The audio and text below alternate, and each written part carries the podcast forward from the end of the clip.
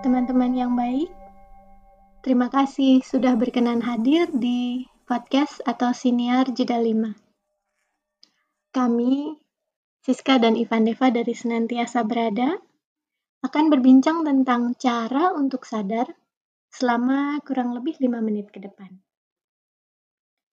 Nah, di podcast atau siniar kami sebelumnya sempat dikatakan bahwa untuk menuju kondisi sadar, kita perlu berkesadaran, yaitu sikap untuk berlatih dan sekaligus berserah menuju kondisi sadar. Dengan demikian, hidup dijalani seapa adanya dan bukan seadanya. Seapa adanya dan seadanya tuh bedanya tipis ya.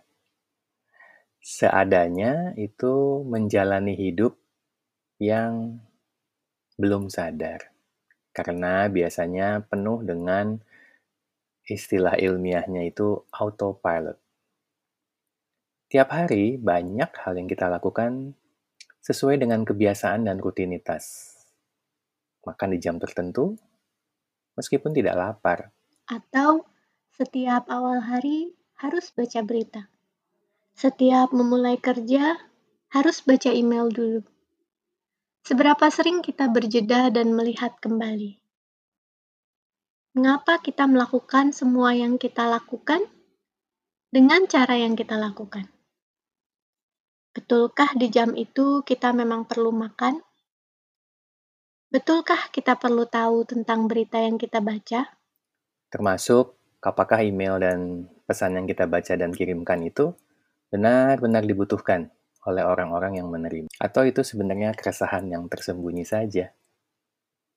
Ketika berkesadaran, kita berjeda. Kita berjeda untuk memilah antara yang perlu, yang biasanya, dan yang harus. Namun demikian, secara ilmiah, otak kita memang membiasakan autopilot untuk menghemat energi. Kebiasaan dan rutinitas ini mempermudah kita mengelola dan melakukan kegiatan sehari-hari. Kebiasaan dan rutinitas juga bisa membuat kita lupa bahwa perlu itu tidak berarti biasanya, dan tidak itu tidak harus berarti harus. Kita juga lupa bahwa tidak semua hal perlu dilakukan sesuai dengan kebiasaan kita. Nah, ini membuat kita berada di zona nyaman. Hal yang kita lakukan semua sudah familiar. Dilakukan dengan cara yang familiar. Sampai-sampai kita tidak lagi benar-benar bangun di setiap saat kita melakukannya. Hidup kita memang penuh dengan sambil. Kata sederhana pengganti multitasking. Kita berjalan sambil merencanakan apa yang akan dilakukan setelah tiba di tempat tujuan. Kita makan sambil menonton. Kita membaca email sambil memikirkan hal yang lain. Nah, berkesadaran adalah sebuah opsi dari hidup yang penuh dengan sambil. Berkesadaran akan melatih kita berjarak dengan si sambil tadi. Tanpa sambil, kita benar-benar hadir menghormati apa pun yang kita lakukan, kita hadapi, dan kita kelola.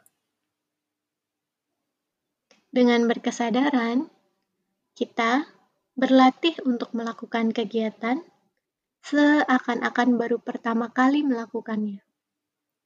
Dan kita nikmati seakan-akan terakhir kali kita lakukan. Contoh yang bisa kita lakukan adalah dalam berjeda tiga nafas. Yuk, sama-sama kita sadari nafas kita. Jangan dibayangkan, namun benar-benar disadari. Benar-benar dirasakan. Kita hormati nafas yang diberikan, yang dianugerahkan.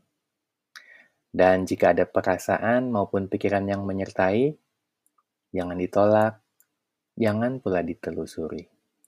Cukup dialami, jernih seapa adanya,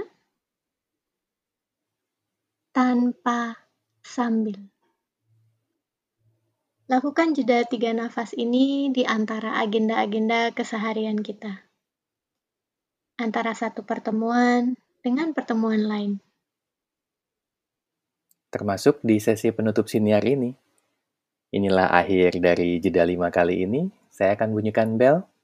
Tanda dimulainya kita untuk memperhatikan dan benar-benar merasakan tiga nafas kita.